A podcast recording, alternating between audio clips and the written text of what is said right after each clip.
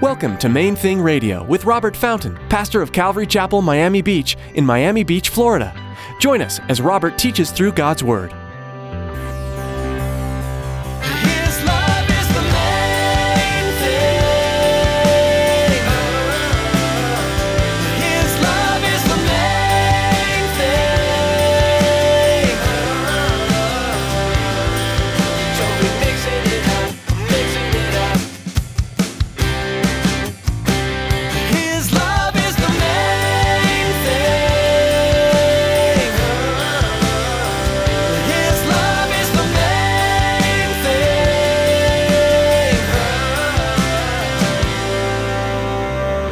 I said a long time ago, I, I don't, I don't want to know the fictitious Jesus, you know. I don't want to know the, you know, the fictitious God that people make up and they kind of shape him to fit whatever they think. No, no, no.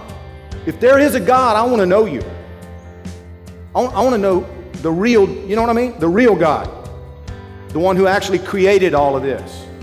The maker of heaven and earth. I want to know, I want to know the Jesus who really exists, not the one everybody wants to exist. God and Jesus are one and the same. The character of God is the same character found in Jesus.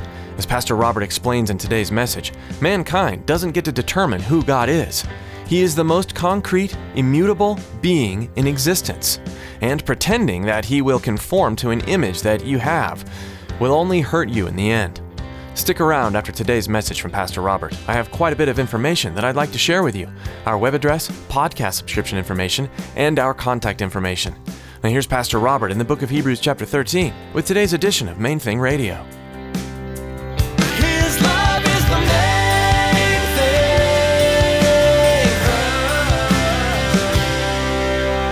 We have no guarantees that life is going to get any easier. In fact, for Christians, the, the Bible promises that persecution and trials will certainly come to those who sincerely desire to follow and serve Jesus Christ. But we also saw that God's grace is sufficient. He's, he's faithful. And, and we, you know, we joked about it a little bit. Because He has us in the palm of His hand, we got this. We, we can do whatever needs to be done, you know? We just need to make the decision that we're going to trust our Father to guide us into it, to carry us through it, and, and that we're going to lean into it, and we're going to take it on, and He'll get us on through 2015 and into the future that He has prepared for us. We can be sure that whatever struggles He allows to come our way in this coming year, they're designed by Him to be blessing. You know, the enemy may mean it for evil, but God is going to take it and use it to grow us up and work in our lives. His power is made perfect in our weakness, the Bible says. We can do all things through Christ, our strength. And as we continue today, we're going to look at a little bit more of that chapter. And there are two things that I want us to, to focus in on. So let's read together and then we'll, we'll look at it. Verse 8, Hebrews chapter 13, verse 8 says, Jesus Christ is the same yesterday, today, and forever. Do not be carried away or carried about with various and strange doctrines, for it is good that the heart be established by grace not with foods which have not profited those who have been occupied with them. We have an altar from which those who serve the tabernacle have no right to eat, for the bodies of those animals whose blood is brought into the sanctuary by the high priest for sin are burned outside the camp. Therefore, Jesus also, that he might sanctify the people with his own blood, suffered outside the gate. Therefore, let us go forth to him outside the camp, bearing his reproach. For here we have no continuing city, but we seek the one to come. Therefore, by him, let us continually offer the sacrifice of praise to God, that is, the fruit of our lips, giving thanks to his name. But do not forget to do good and to share, for with such sacrifices, God is well pleased. And we're going to stop right there, man. What an awesome reminder. You know, times change, we change, problems change, but Jesus Jesus never changes.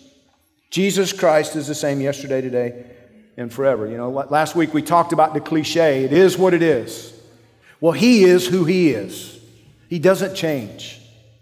He doesn't mold or reshape Himself to fit our individual ideologies or our individual perceptions of who He is. It's so critical that you and I understand that. Jesus Christ is who He is. You know, I hear it all the time from people. You know, my Jesus is, that's not, you know, He's not like that.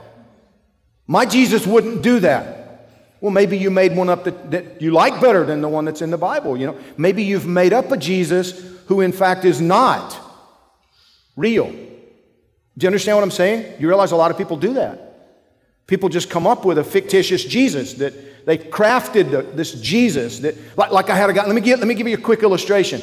I had a guy tell me a few years ago concerning capital punishment. Now I'm not getting into the whole capital punishment debate, okay? But this guy said to me, I just, you know, Capital punishment is, is just not Christ like. I mean, there's no way that. And I said, wait a minute, wait a minute, wait a minute. Capital punishment, executing someone for murder, for example. You're saying that's not Christ like? No, of course not. I said, well, then are you saying that you don't believe Jesus Christ is God in the flesh? And he's like, how did you come up with that? I didn't say that. I said, well, yes, you did. Because if Jesus Christ is God in the flesh, the Bible says that capital punishment that a man should be executed for certain crimes, was God's idea. He's the first one who implemented it way back in Genesis. So, what you're saying then is that Christ is not God. And he's like, No, no, no, no, I, I got to think about that. And I said, Yeah, you should. You should go home and think about that. Because God, whom Colossians tells us is visibly represented, visibly manifest in his Son, Jesus. Jesus is the image, the exact image of God the Father. They're one. The character of the Father is the character of the Son. The character of the Son is the character of the Father. So we see mercy and grace and forgiveness and wrath in both. Perfect love, perfect goodness in both. Therefore, Jesus is the author of capital punishment. So we have to kind of grapple with that. We have to wrestle with that the character of who he is. He is who he is. I said a long time ago, I, I don't, I don't want to know the fictitious Jesus, you know. I don't want to know the, uh, you know, the fictitious God that people make up and they kind of shape him to fit whatever they think. No, no, no. If there is a God, I want to know you. I want to know the real, you know what I mean? The real God. The one who actually created all of this. The maker of heaven and earth. And I want to know I want to know the Jesus who really exists, not the one everybody wants to exist. You know, Santa Claus Jesus. No, I want to know the real Jesus. He is who he is. That's point number one. He is who he is. He's the same loving, unselfish, generous, holy, servant king. He's the same person today that he was 2,000 years ago. You know, one day, a little over 30 years ago, I was driving a few of my younger cousins home from an outing. I, don't remember. I don't remember where we'd been. I, I, it's the only time I ever remember actually driving them. And, and I was 25 years, 24, 25. I, I, I hadn't actually known Jesus that long. Um, and I was really frustrated listening to them carrying on in the back seat about all the stuff they were into. All the stuff that I had, had walked away from, that they were still doing. And, and as I prayed for them, the Lord spoke to my heart. You know, it just kind of spoke to my heart. They, Robert, they don't realize that I'm alive. They don't understand that I'm actually alive, that I'm here right now. And it, it hit me so hard because we had all grown up. You know, we'd been raised in a denomination that preached the gospel week after week after week, but none of us really ever heard it. None of us really understood it. You know, it was just religious talk. That's all. Go to church, sing the songs, listen to the same sermons, stated slightly differently week after week, you know, and then go live in the real world. Do your religious obligation, you know, your church attendance, because that's what you do. I mean, that's what, and then go live in the real world. And the preacher, every week, you know, he, he told us that Jesus Christ died on the cross so you can be forgiven, so you need to believe in him, repent, be baptized. And so, my, you know, I did that, so I'm good, right? I mean, I'm good now. I can ignore you because you're saying the same thing every week, and so I'm just ignore you and go do what I got to do. And that's what we all did. That's what everybody did, pretty much. At least from my perspective as a teenager and young adult. Went through the rituals, went through the motions. None of us really understanding that when Jesus rose from the grave, he stayed alive.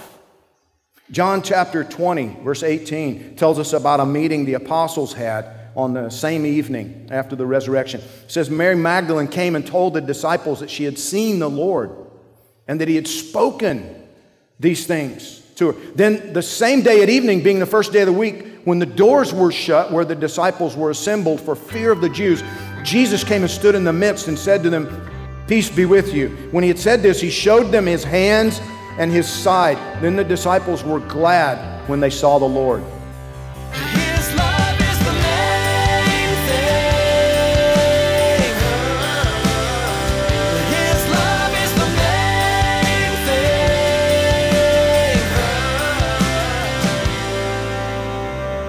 We're so glad you joined us today for Pastor Robert's teaching in the book of Hebrews. We hope you've been encouraged by what you heard. If you'd like to listen again to today's message or find more from the study in this book of the Bible, visit mainthingradio.com and click on Podcast. If you'd like to receive each new edition of Main Thing Radio as soon as it's made available, be sure to subscribe while you're there.